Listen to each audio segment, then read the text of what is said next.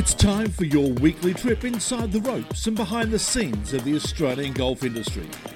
Welcome to another episode of the Australian Golf Show with Tiffany Cherry and Mark Allen. Hello and welcome to the Australian Golf Show. Tiffany Cherry alongside the great Mark Allen. So much to talk about, Marco, this week. Lots of big news, but our girls overseas LPGA tour, a position you've found yourself in a few times. Few times. And uh, Hannah Green, Minjee Lee just couldn't quite come home with a bacon again. Uh, one and two at the halfway mark of another tournament in California where we thought, uh, well, I, I certainly thought they were going to fight it out. It's it's an unusual situation to be in for a lot of players. I was one of them. I've been the leader at the halfway mark and leader twice uh, at the third round. Uh, I didn't handle it so well. I didn't win any of them. Just before you go, what Yeah. goes on in your mind at that point? Uh, well, it, you, you think you're going to win. Like you, you, you absolutely 100% think you're going to win. I can only speak from my experiences, but you think you're going to win. Uh, you get to the driving range, you start hitting the wedges okay. You hit a couple of five irons left. You go, hang on a second. Then you start going. You know, just you, you, it, it's a you wrestle with not only your ego but also your technique and a lot of other things. Now that that that's, that was me because I'd also always wrestled with my technique all the way through. thought you'd say with your ego. I, uh, I, I was not, not a great deal of ego of wrestling there. Uh, the ego was healthy enough. Uh, and, and by the way, you, you need a little bit of ego. Yeah, of You course need you just do. a little bit. You- Absolutely. You, don't, you don't go to full hog, but you need a tiny bit of ego to stand on that first tee, look at the people around you who are right there, ready to go, and go, I've got you today. And I, I used to try to do that. Uh, it never seemed to work. I, I, Peter Senior went past me. We played a tournament in Terrey Hills, and he and I were in the last group on Sunday, and he just went past me like a freight train. what he was doing compared to what I was doing, it was just a different ball game. Completely different ball game. So Hannah Green and Minjee Lee. Well, they're the freight train. They're, they're both freight trains in the world of professional golf. Absolute freight trains. So I was really disappointed, to tell you the truth. I mean, I wanted to sit here. um, I, I, I was hoping to sit here um, this week and just say how good are our Western Australian girls going? Because Well, they still are. second and third last week, I was certain we're going to have two in the top five. Certain we're going, one of them was going to win. Well, Um, well, one one top five. Obviously, Yeah. Hannah Green and Minjee fell away to tied for thirteenth. Hannah Green made a couple of early bogeys, and I can only assume that the early bogeys knocked her around a little bit, and she didn't quite recover. I mean, it, it can be as simple as that. Um, you know, in that situation, if you see a putt go in early, so let's say you hit a wedge to ten foot, and that putt goes in the corner or goes right in the middle, take your pick. It's my day. Absolutely. If it goes in the middle, it's a beautiful putt, and it's my day. If it goes in the corner, you feel, hang on, that's nice. It's my day. That didn't happen. She had a couple of bogeys instead. I I wasn't up early enough to see what happened, and, and certainly on the LPGA app, it doesn't tell you what happened. So I can only assume that that's knocked her momentum around, and freight trains have gone past her in the world of golf. You've got to shoot 66 a lot of the time in the final round um, if you're leading. And, and if you're starting to shoot a 66 when you're not leading, and you look up at the leaderboard and you say, hang on a second, I'm a couple over, she's four under through six, that's when freight train happens. Well, Hannah Green still uh, still has had a remarkable start to the season, which all started obviously in Australia. She's coming back for a rest, and Mm. Did she? I uh, didn't know that. And we'll gr- regroup. She's going home to WA to spend some time with family and friends. We'll regroup and uh, and hit it again. what a wonderful luxury that is. I know. isn't it? in this day and age to come back from America to rest up, recuperate, go and see a few people who can help you with your game, and then get back over there. I'll tell you someone else who's been back from America and come back home for a bit of uh, bit of launching of some Mm-hmm. big news and, and to see her family and friends. Karrie Webb, big news, big news this week or last week that she's going to be playing in the Australian Open, and big news that the Australian Open is going to be played on the same day, same course, same prize money, same field as the men's Australian Open. Uh, huge. And now we've seen it work so well at the Victorian Open at 13th Beach. Uh, it- it's been going that way for I'm going to say getting we're getting close to 10 years. Maybe it is 10 years. yeah, it is ten years. It's 11. 10 years, is it? Yep, ten Might or eleven. 11 years. And the formula in Barwon Heads has been sensational. World leading. Uh, and you can always tell by the people coming through the gates. Uh, I can tell you this: the men's Australian Open, it's been good. You know, it's nice to see crowds at the men's Australian Open, and the girls, their Australian Open that, that has been played in Adelaide for a while, has been a huge success. That that tournament has gone crazy in Adelaide. Adelaide have really looked mm-hmm. after it.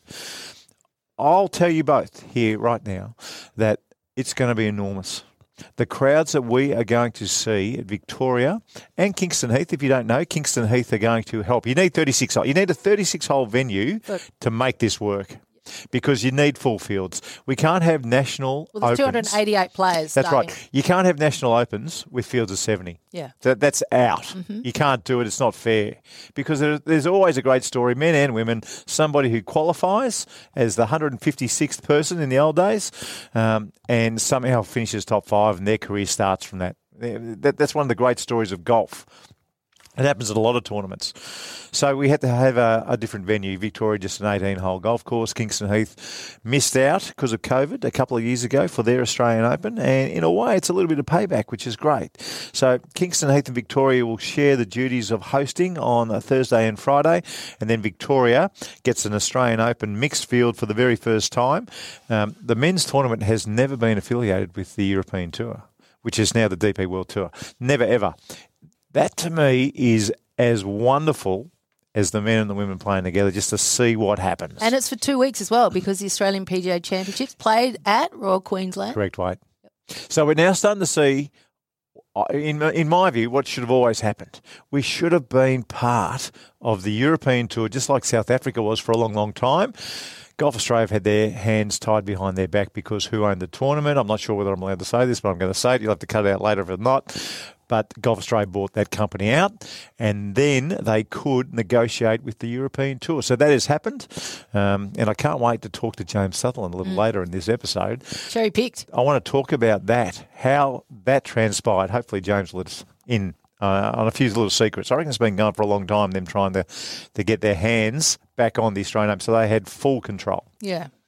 And we also had the uh, opening, the official opening. We had the premiere, in fact, and Karrie Webb and, and a host of other dignitaries and celebrities of uh, of golf in Australia yeah. here at the uh, at Sandy Golf Links for the Australian the Australian Golf Centre. Centre. Yeah, yeah, that's fantastic. Uh, well, you know, it's been a long time coming. It's been here for a while.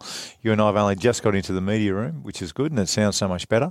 Um, but yeah, it's great. It's good you know, to have a home. Uh, I think it'll be used well. I think it'll be used well. Every state will be benefited one way or another. Do you know what I loved hearing? The captain of Royal Melbourne calling Sandy Golf Links a mini Royal Melbourne. Well, and it is. Yeah, that's, that's Andrew Kirby. Yep. Uh, was his name? He used to be uh, my rival in the under 14s. There you go. He was the second best player in Victoria. this, but I, I, I, there you go. At 14, you see. But he was a great. He's been a fantastic uh, captain for Royal Melbourne, a progressive captain for Royal Melbourne, um, and the partnership with Royal Melbourne um, well, that's one of the reasons why uh, this wonderful facility is right here. And that's going to benefit young golfers uh, for a long, long time.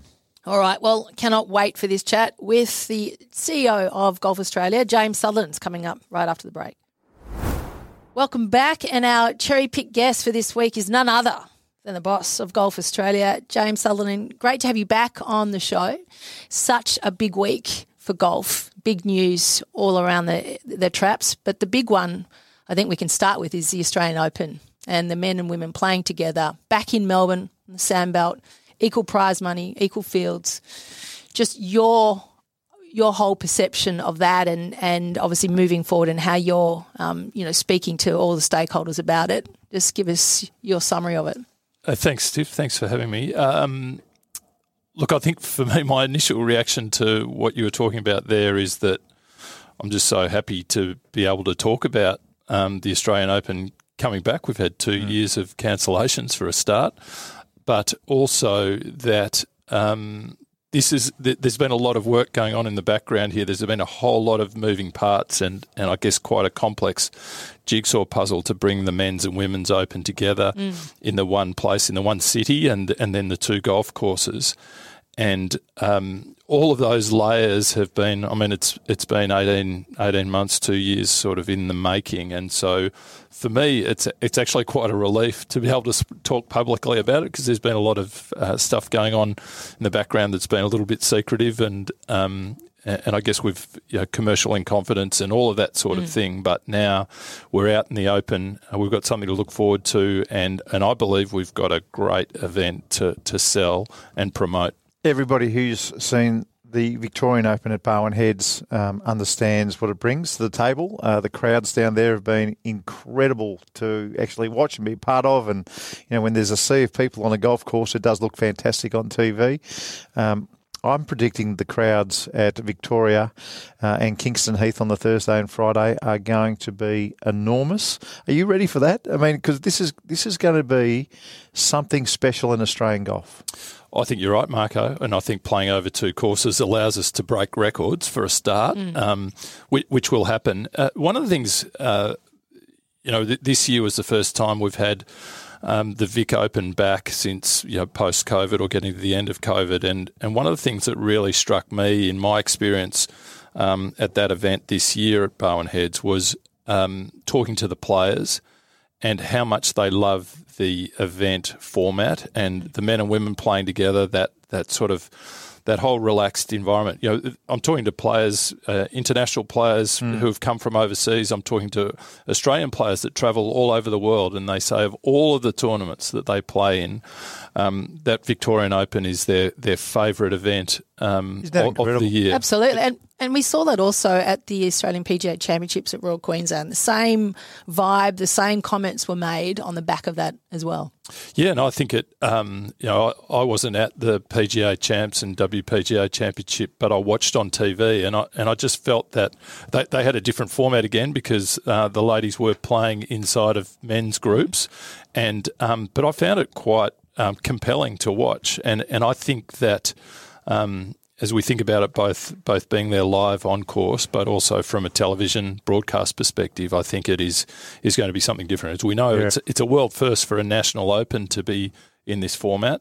Um, so it's a it's a bold move, but um, the more we talk about it, um, the more confident I am in, in the proposition, crowd wise, the the way people will embrace it, and and I think um, some incredible opportunities for uh, commercial partners as well to get involved. Well, even big news coming out of the back of it, the D- DP World Tour co-sanctioning that'll come out of those two weeks. So you've got the WPJ, PGA, and then heading into the Australian Open. That's massive for Australian golf. Yeah, so first time ever the Australian Open's been co-sanctioned, and um, the first time we've had um, on the men's side at least the, this window where there's two weeks. So that will hopefully create a, a, a bigger uh, highway for people to come down to to Australia. So people coming out of the European Tour, DP World Tour, to play in our event. But but it's also, I mean, a, it's also a signal of the extent to which we Golf Australia are working really closely with the PGA of Australasia and and the tour. Um, in acknowledging and supporting our summer of golf. So we have a very strong view that there are significant opportunities from working together that will enhance our summer of golf and by extension the tour, the men's tour and the women's tour here in Australia, but also um, being very clear in um, creating more and better playing opportunities and then pathway opportunities, which obviously um, there's a gateway back there into um, the European tour through um, rankings and, and all of that sort of thing that um, we're intent on. The Australian Open, of course, has exemptions into the into the Open, um, British Open, and um, and that will continue um, and be available at the end of this year as well. Uh, in 2022, Cameron Davis is known as the PGA Tour winner. Uh, and someone who just played in the Masters for the first time, and, and we love that. In 2017, he was a kid who won the Australian Open, and all he got was $180,000. He didn't get anything else apart from maybe those exemptions you were talking about. We were all wondering why, you know. As people who love golf in this country, eh, I, we know now that you had your hands tied. Uh, how hard was it to get out of that situation to where you could actually negotiate all those things yourself? Yeah, well, um, I think Marco, there's a there's a whole lot of components as you touch on, and, and one of the things is that you know the Australian Open was. Um, managed or promoted promoted and managed by um, by separate organisation, Sportfive, more recently, and and they did a they did a fantastic job with the scope um, that they have in that role. But but one of the things for us is, as I observed, was um, we were somewhat limited. We had a contract, ba- basically a service contract with them for them to deliver on certain terms. And that was a, a long term relationship. But if we wanted to do things, if we wanted to back ourselves and back the Open, and do different things like bring the women's Open yep. together with that, then we needed actually to have um, control of that ourselves, and and that was not a in any way a reflection of the job that Sportfive did previously, but it was more about us um, being very clear in wanting to do bigger and better things with the Australian Open, but also wanting to partner hand in hand with the PGA here in Australia um, to ensure that that summer of golf just starts to escalate. And um, as that goes, you know, look, I'm I'm confident that our tour will gain profile. I mean, we the you know the reality in the world right now is the center of gravity is in the US. That's where the money is and all of that. But we we have a um, we have a talent pool that is punching above its weight. We've got seven or eight players in the top hundred mm. in, on the men's side at the moment. Four in the women's, and four in the women, and um, that, that, no country um, on a on a pound for pound basis compares, and um, and that's a product of our high performance mm. systems, yeah. our culture, but also um, the, the, the playing opportunities that we provide. Uh, one of the great things about the ladies Australian Open the last couple of years, it's either been part of the LET or it's been a part of the LPGA. They've been getting some great fields. The Australian Open has battled for fields, but now I think it's a different ball game. Now you're going to be very early in the season of the DP World Tour. Uh, when do negotiations start to try and drag down, you know, some of the better players in the world, or do you think? Because if I'm a if I'm a DP World Tour player, I want to get off to a cracking start. I'm coming to Australia. You know, if I'm Oz, you know, if I'm um, I don't know Sergio from Oslo, I'm getting on the plane and I am coming down to Australia because I've got to get off to a cracking start mm. to secure my card. I, I, I, is this going to be a game changer? I, mean, I think it's it's certainly a significant attraction um, for play. You know, you don't want to, or you don't want to give other people a head start, do yeah, you? No way. Uh, that's part of it. So I think the, that positioning there at the start of the DP World Tour um, is going to be a real positive for us in terms of the um, the influx of players, and, and there'll be a hopefully a decent chunk of them in the um, in the field. Um, you mentioned on the on the women's side of things, we aren't co-sanctioned at the moment with any of the um, the international tours. There's a there's just a slight glitch in in the timing there. There's nothing perfect about timing, but I think that as we elevate the event uh, the pro- and the profile of the event, those opportunities will present. Um, but in the meantime, um, through DP World Tour, through discussions we'll have with um, various players, both men and women, you know, we're, we're pretty confident that we're going to get a good field. First and foremost, I must say though, you know, our priorities are with our Australian players. Yeah, we haven't seen them in our, our, our mm. high-profile Australian players. We haven't seen them in Australia for too long, and um, and we want them back, and uh, we'll obviously welcome them with open arms, as I know our fans will. Seven time major winner Karrie Webb is a big name who will be playing the Australian Open, which is just huge. That just that announcement alone, how big is that for Australian golf? It was great, great to hear. Um, Karrie, um, she was asked at the at the press conference on Friday about whether she'll play, and she said, "Yeah, she." Uh, she her first reaction was, "I wouldn't miss the opportunity to play at Victoria and Kingston Heath," and I and I think that in many ways says so much about uh, this event. Mm. I mean, two absolutely world class golf courses, and, and clearly that's what there is in Melbourne. There's a handful of world class golf courses, and I think that, Marco, you'll know more about this than, than me, but but international players are drawn to the Sandbelt. Mm. Yep. Um, there's a there's a mystique about it. There's a there's a there's a quality um, that just demands or attracts people, and, and hopefully that will we'll see that later on in the year. Yeah, no doubt about the fascination. Uh, one of my fascinations, I've just seen you come out of a meeting with all the heads of state of golf. It seems um, at the start of the year there was a, a, word coming out that there was going to be some new messaging. I mean, real mission statement style, and I think everyone their arrows pointed in the same direction. The messaging, the ongoing effort. Where you at? Well, I, I think um, as we've spoken about on this podcast before, the um, we launched a new strategy at the end of last year. It's not a Golf Australia strategy; it's a strategy for Australian golf, and mm-hmm. it was a um, it was a long uh, and it, it, wasn't a tedious process. It was an engaging process, but it was um, purposeful in um, the way we mm-hmm. we engaged with the golf community. I think uh, over ten thousand people um, uh, submitted surveys to us. We interviewed a whole lot. We work, workshopped a lot. Um, we had strategic planning meetings, and we, we've ended up with a strategy that has um, really been led by ourselves, the PGA and, and the WPGA, and um, with other bodies effectively endorsing it. Uh, in some ways, that's the easy part, putting yeah. together a strategy. The hard part is actually delivering mm. on your ambitions. And we, uh, unashamedly, uh, unashamedly, this is about a growth strategy for golf. It's not. It's saying that we have a great story and we have a great sport, but our potential is so much greater. And and I think part of that, um, as I may have mentioned to you before. Um, you know, one of the dawning moments for me in the in the data and research that came back was that there are three million people that hit golf balls in Australia last year, but only fourteen percent of them are members of mm. golf clubs, and yet so much of our thinking is around the member of a of a golf club, and so that eighty six percent that aren't golf club members are really our target point. Yeah. We we want them to feel more comfortable in the game. We want them to hit more golf balls. We want them to have fun, and uh, and, and to feel as though the game is there for them. Can you tell the no golf bag story for us? there, there are people who would not have heard this story, and they should hear it.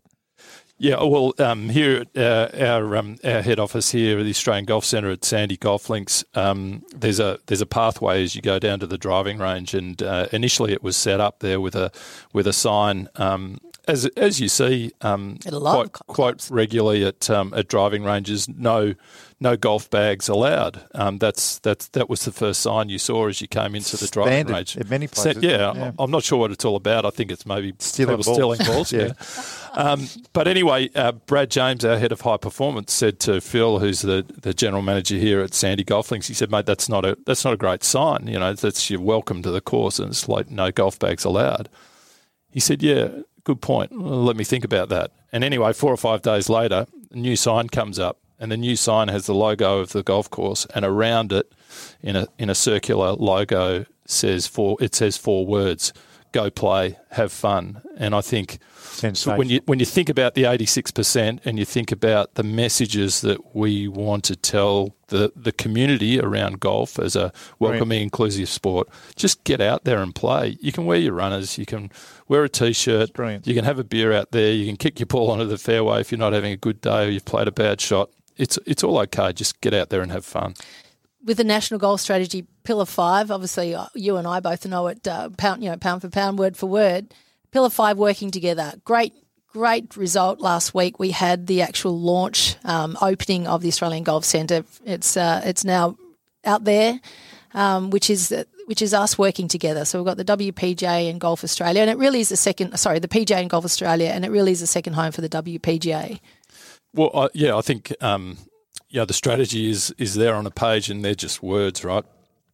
Um, practically, if we're in the same building, uh, we can't avoid each other. We need to talk, yep. yeah. and and so that's another fantastic step forward. Um, you know, it, it's a privilege to work um, here at the Australian Golf Centre and to to be in the same base as as the PGA and working so closely with the WPGA as well.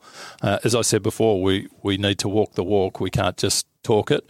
But being together here just means those conversations that um, typically might have happened over email or whatever, they now happen across desks and um, or out on the putting green as we as we just chat about how we can solve the problems of the Which game. Is how so many of our meetings are happening now. Yep. It's fabulous. Yep, it is. Is there anything else that you can share with us? Any other little gems? We'll have to wait until we get you back on the show. Uh, no, there's there's plenty plenty going on, but um, I mean, I just feel so optimistic about um, what we've got ahead. Obviously, um, lots of people are playing the game, and um, I guess my message to golfers, and I know lots of lots of them are, are listening, is um, let's just keep. You know, if we really truly love our sport, let's just keep thinking about ways in which we can introduce this great sport to others, and um, just see if you can take a friend out for their first game. Um, yeah, teach them that it's a fun sport and you, know, you don't have to keep score and you don't have to beat yourself up if you're not having a good day. Um, let's let's take that growth agenda Absolutely. and bring new people to the game. Yep. Perfect. Well put. Thank you so much, James. James Sutherland there, the Chief Executive of Golf Australia. Cherry pick for this week. Looking forward to when we chat again. What else will come of it? And we now welcome Amanda Smith, who's the women's captain and on the board of Riverside Golf Club in Launceston, Tasmania, which is our April Visionary of the Year winner. Congratulations to you, Amanda, and to the club. What a wonderful achievement. No, thank you very much. Yeah, that it's a certainly big achievement for um, a golf course in um, little old Tassie. So we're very, very proud of ourselves on um, getting that. I've read all the other ones that have been going around, and I said, oh, we should uh, put something in. But um, well, well done. Thank you to Simon for uh, nominating us. well, you did. You did put something in. Yes, Simon West has been doing a great job in Tassie, and you've won. You've won a five hundred dollar uh, and gift voucher and gone in the running now for ten thousand dollars worth of Callaway uh, golf clubs that are and and products that are specifically uh, designed and aimed for at women, which is fantastic. Oh wow! Can That's you great. can you take us through the journey? You've been at the club for a number of years and as a captain and on the board. Um, where how far Riverside has come and, and and why you've got to. I mean, you just gave us a snapshot, but why you've got to this point. Um, yeah, we started off with um, yeah years ago when I first started here, um, going on the board. We had one one woman on the board, and we um, it wasn't as um, seen as um, popular mm-hmm. with you know, had we didn't have half men, half women. We just had one representative, and then over of recent years, uh, women getting women into golf more. We saw an opportunity to get another lady on the board, so we've got two on the board, so it's a little bit more. Um, yeah, and since I sort of took over the captaincy, I, I saw I saw the need for um, we need to obviously grow our numbers of women, and luckily we've got a president now that's pushing that. So um, we wanted to get some clinics running. Um, we got the we had the MyGolf clinics for the yep, juniors, the but we didn't have any get into the golf for women yep. clinics. So I went to our pro Michael Swan um, and suggested it, and he said, "Yep, you organise it, and I'll just turn up." That's what you want in a pro. yep. So yeah, we got got um, some emails out and started promoting it, and we we initially started doing it on a Thursday afternoon, and that didn't work out for too many people because most of the women that we want in that age group work, yeah, so or they have kids, and it just wasn't working. So um, I said, "Well, you work on a uh, every second Sunday, so can we run the clinics every second Sunday and see how it goes?" And yeah, that that worked really well. The first couple we've had, you know, 12 and up to 18 um, members yeah, that's take fantastic. up the opportunity. And, so, yeah. and, then Amanda, what's what's the transition? Because you've got a sort of a great step by step process where you, yeah, you transition well, I, the, the women into the game. That's right. Well, um, Michael, the the pro, he through the basics of the swing and the putting, etc., and chipping and all that. But mm-hmm. there wasn't a step after that, and so I said, well, how about we have a step called clinic to course? Once you complete Great the name. clinic, my time on a Sunday afternoon and just take them out for a couple of holes and show them the etiquette of golf and the rules. I mean, there's so many rules. so I just showed them the basics and we went out as groups and they, look, they had a ball, an absolute ball. And um, so then I said, right, well, we'll do that for a couple of weeks, whoever's available. And then we um, we offered them as a club a three-hole membership. So a lot of them for hundred dollars for the for the rest of the year from the clinic. They took up that membership, three holes, and um, yeah, they go, they come out, they get into a group who's available, and off they go. What a great, three holes. yeah. what a great initiative. And I and I also believe your weekend, your your, your club championships and um, weekend competition is there's there's only one. It's for men and women. Yep. So um, we've decided that um, we need to make our championships accessible to every everyone, as, as far as the women go, because the men they hold their championships on the weekend, Saturday, Sunday, Saturday, Sunday, or whatever. But the ladies always had their championships during the week. So the people that worked Miss out. take a week off or a few days here and there, and it just wasn't practical. So this year we're trying something different, and we're starting from Sunday to Sunday, two qualifying rounds. You choose you want to play which two days you want to play, prior to the that week.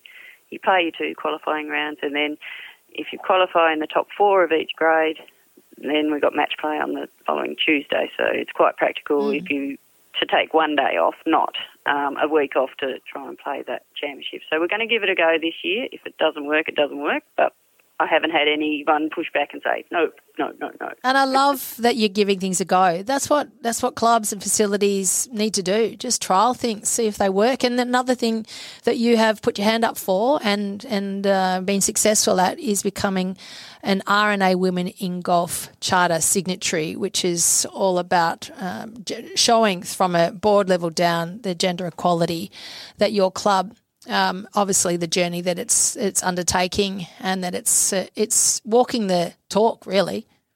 Yeah, absolutely. We're um, we're all for trying new things, and um, if it's going to encourage more women to get into the game of golf, which is desperately needed, um, we want to be on board with whatever's whatever's out there. So so there's no barriers, there's no fear, and um, yeah, we just got to get people in to have a go. Yep. Well, Amanda, once again, we congratulate you and really appreciate your time coming on the show and continue doing the great work that you're doing at Riverside Golf Club in Tassie. Oh, thank you very much, and yeah, thanks for the recognition. Yep. Yes. Pleasure. Time for all the news from around the traps. We've got uh, Martin Blake still. He's having a little bit of uh, R and R after covering the WA Open and catching the red eyes. So it's great to welcome Australian Golf Media's Dane Heverin. Dane, lots going on over the week. Like a lot of fantastic news for Australian golf. I want to ask you first about Harrison Endycott. Thank you, Tiff. Yeah, really big week. Obviously, Harrison had a massive win yesterday morning over on the Korn Ferry Tour. He won by five shots, so quite a commanding win as well, actually. And, um, you know, now he's really sort of looking at the chance of maybe getting onto the PGA Tour next year. The, he jumped from 103rd to 12th on the Korn Wow. Ferry Wow, rankings. that's a huge Yeah. jump at this time of the season. I mean, well, they only got they've only got about four months left, haven't they? yeah, and so the, the top 25 get a PGA Tour card. Right. So he's in the position now to hang on to that spot. So we're in May. It must have been going for four months. So Yep. we're kind of only halfway through the season. Yeah. To get a jump like that is absolutely enormous. The big thing with him, I read, he's, he uh, started out with a tied for 19th and then didn't finish any better than tied for 32. And he's been toying away f- since 2017 when he turned pro, really finding it pretty tough. Had a, um, quite a few um, tragedies happen within his family as well. So just understanding his his mental approach and being able to actually stick it out to finally get that win. Yeah, well, he was very emotional after his win. His um, his mother passed away when he was 19, unfortunately, of ovarian cancer. So you could tell, obviously, it meant a lot to him and his family. And he's um, he's actually been over there on the Korn Ferry Tour for three years now. So he really has stuck it out and kept plugging away. And I think it's a good example of you know that it will turn and will come eventually for players. uh, especially players with class and players with pedigree. You know, we, we see so many of these kids come through Golf Australia uh, and the tournaments that they play in, um, and that keeps them in good stead. But it has to keep going. You know, you, you can't stop once you turn professional. And the fact that he's found his way onto the Korn Ferry Tour and getting a regular regular work there, which means playing in tournaments, um, playing with the best players, seeing how others prepare, um, watching how they shoot the low scores uh, that the American players just seem to shell out all the time. It's enormous for them, Tiff. How much money would it cost to toy toil on the Korn Ferry Tour? He won 190,000, I think it was Australian for that hmm. win. One of the great things they do over there is they, they organise the tour so you can drive. Um, and they've been doing that right from the very start. So, incredibly, rental cars over there. I mean, if you if you just pack up from Sydney and, and nick over there, uh, the first thing you do is get a rental car wherever you're staying, or some people even buy an old van. Yeah, So, sleep in the so back. that, that stops you, you know, going crazy with the flights. So that, that that's one cheap way of doing it. Everything else is exactly the same as the PGA Tour. You, you can't stay in hovels. Mm. Because if you're staying in hovels and someone's staying in reasonable places, then that's a disadvantage. Yeah. It's a disadvantage mentally. Uh, it's a disadvantage in comfort. So to me, uh, you know, it, costs you almost the same. And if you're employing a regular caddy and not just picking up a kid at the start of the week, that's a huge advantage. You want some, you, you know, one of the great fallacies about professional golf is that it's an individual sport. It is not. Because if you if you stand on the first hole of the fourth round and you've got a kid, uh, you by yourself, and you're competing against a very good player who has a partner in a caddy who he's had for the last two years, and they know what makes them tick, then you're at a disadvantage. Yep. So you want a good caddy, and if you want to get onto the PGA Tour, you've got to invest. And unfortunately, if you are just an average player, yeah, sometimes talent will get you onto the PGA Tour regardless. But if you're just an average garden variety Korn Ferry Tour type. Um, you'd want every advantage possible if you're dreaming of getting to the PGA Tour. His victory, a great uh, reflection Enormous. again of the rising talent in Austra- of Australian golf. Yeah, and he also got quite the world rankings jump from it. Did he? So he, he was 754 in the world. Now he's up to 351. Yeah, that's That. that's very very good. With the amount of golfers that they have today, a- anything in the top 500 is actually you know you can hold your head up high when you're telling somebody. Um, it doesn't seem right that you're 300, you should be happy about it, but uh, in today's world with you know DP World Tour and uh, all the amateur amateurs are getting rated in the world golf. Know, so it's enormous just to do that. And even we looked 12 months ago where Min Woo was. Yeah. And it, now he's in the top 50. He managed to get a start at the is Masters correct. and then he finished what, tied for 12th or something, whatever you're a it was. hair away. You, Yep. you know, you're not that far away. You might be one shot around the way. If you're in the top 500, let's say a shot and a half. A shot and a half is nothing. A shot and a half is getting your putting right. Mm. A shot and a half is hitting better wedges. A shot and a half is becoming a better bunker player. There's a thousand ways to improve a shot and a half at this level, but a shot and a half is the difference between top 500 and top 50 in the world. Who else played well? Well, there are a lot of players who are only probably a shot and a half away in action in Australia this weekend. And over in WA at the WA Open at Royal Fremantle, um, Braden Becker won for the first time in his career. And it was absolutely amazing, the last hole of how he won. So Just tell us about the last hole because I, I know he only shot 72 in the Mm. last round, and I think it was 19 under at the start and shot the 72 and finished at 19 under, or shot even par and finished 19 Yeah, under. so the the 18th at Royal Fremantle was a par five, Yeah. and so his fourth shot he had a wedge into the green. Are you kidding? Oh. what happened? What happened before that? Um, I'm not quite sure what exactly happened before that, but Let's say chipped out. wow. yeah, He's in a bad But- drive. Yeah. he um, yeah, so he had a wedge into the green, and his wedge shot's gone, you know, to the back of the green, hit his playing partner's ball, But It did not. This is a circus. and rolled back to a foot from the hole. Oh, for coming. not. that, Oh, that's golf. oh, can we please get? Please tell me there is uh, some kind of video it of up. that. We'll- we we'll put it need up to on put our that. Tweet, tweet, Not yeah. enough people know about this story. I had no idea this happened. Yeah, well, Blakey was over there and was covering it, so you know there are a few videos floating around of the final putts, and So watch out for our Twitter handle, Yeah. Ost Golf Show, and we'll put it up there. There has been no. I'll, I'll say this: there has been no luckier break on the seventy-second hole to win a tournament in the history of golf than that. I can't think of one. Yeah. I can think of some unlucky breaks, but I can't think of a luckier break. How far away was the ball that he hit? so the ball he hit was like on Back the of the green. fringe at the back of the green. So, So it's, uh, it was off over, Yeah, gone to the Netherlands. Yeah. so his ball wouldn't have spun back onto the green. I'm tipping. I don't think so. No. got I think it would greens have. over there. Yeah, I think it would have got stuck in rain. the rough. Yeah, So get stuck in it. Luckiest thing I've ever I hope, heard you, I hope he in shouted my his playing life. partner a, a few beers after that. Something. yeah. Yeah. So um, yeah, so that was yeah, Good on him. amazing story, and then Hopefully, he can ride the wave of luck and, and really Hmm. get moving in the world of golf.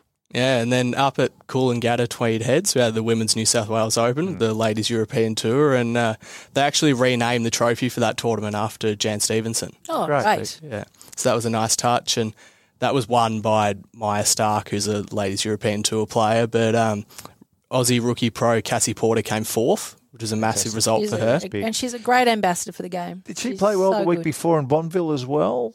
I've got a feeling I can remember seeing her name. She did play well, but she wasn't quite up there. Yeah, okay. One person who backed it up from Bonville was 15 year old amateur Sarah Hammett. Yeah, amazing. wanna know more 15. And then. Kirsten Rudgley did, I think she was tied for 12th or Yeah. Kirsten Rudgley made top 10. Yeah, finished, top 10. Yeah, tied for 10. Can you tell me some more about this young amateur? Yeah, so sh- she's from Queensland. Um, she actually wasn't able to play for Queensland in the recent interstate series because uh, she was born over in the UK and isn't a citizen yet. Oh, So, um, yeah, the powers that be up in Queensland. Let's will get the have to paperwork sign her happening. up pretty quickly. Yeah. So, so we could have New Zealanders playing for the Wallabies, and we can't have a young lady who lives in a state play for New, New South Wales. yeah, so her family's lived up on the Gold Coast for like seven or eight years now. And um, She's Yeah. lived on the Gold Coast for seven years, and she Yeah. can't play for Queen. Is it Queensland? Or- Yeah. she can't play for Queensland. And like when I spoke to her at the Australian Amateur, you wouldn't pick it because at 15, having been in Australia for seven or eight, there's no accent Yeah. there. Like she's an Australian, so hopefully the paperwork will get Yeah, lodged shortly. Absolutely. Righto. Well, it'll be too, it might be too late. I mean, if she's uh, performing like this, Yeah, you know, we see a lot of young ladies turn professional a lot earlier than the than the fellas. Lydia Ko, hello. Yep. Um, Um, That's it. yeah. No, no, speaking of amateur golf, we also had a big announcement: the um, Queen Sirikit Cup, which is on later this month, which is uh, a women's Asia Pacific team event. The Australian team was announced, so. Right. We've got the two Karrie Webb Scholarship Oh, holders, uh, Kirsten Rudgley and Caitlin Pearce and Kelsey Bennett, are the three going over there. So, Walk up starts, really, aren't they? Uh, they're outstanding in their Watch the space for those amateur field names here in Australia. over the next couple of years. Good stuff, Dane. Very, very good, Dane. Thank you, sir. Thanks you Awesome, very thank you. And we've got Marco's masterclass. I'm looking forward to this one after this. Marco's masterclass, and it is the former world number one Jon Rahm. Marco's caught your eye. Uh, that's right. He had a big win uh, at the Mexican Open the first time that tournament was played, and a very worthwhile one. Looked great on the TV, I must say. Uh, but one of the things I love about the way Jon Rahm plays his golf is the acceleration through the ball. Now, it's probably born of necessity. He's got one of the shortest backswings we have mm-hmm. ever seen.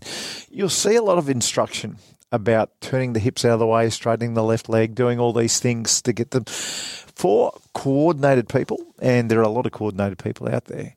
Sometimes you can get past this just with a thought like accelerating through the ball. There are others in the world of golf. You know, you might have taken up the game late or whatever the reason is, and you need to think about hips. You need to think about maybe the left shoulder going up. You need to think about all these other little bits and pieces that, that make a golf swing work. For coordinated folks, a simple thought like just accelerating through the ball makes it all happen. It's, it's like magic. You just get the club to continue on. Uh, and what I love about it is the only time it looks like he has effort in his swing is probably when he's in his downswing at hip high. And then he launches into that thing. And he launches into it with a repetition. And the repetition is his acceleration is at the same intensity every single time. And that's the beautiful part about this sim- simple, simple golf swing. So if you are having trouble um, uh, with the balance at the end of your swing, it can be as simple as the acceleration through the ball being consistent, being the same intensity every time you go through. So if you're looking for that beautiful balance finish that you see so many of the best players in the world have, think about just the acceleration. Think about where your effort should be. There shouldn't be two lots of effort. So some people they have this big pull down from the top and then they've got to accelerate as well. It doesn't work. So maybe this time to make things work, to make the world go round in a golf swing, just think about your acceleration in the hitting area. Sometimes it works like magic, And the ball goes so much further. uh, so much further. Good stuff. Thanks, Marco. Catch you next week.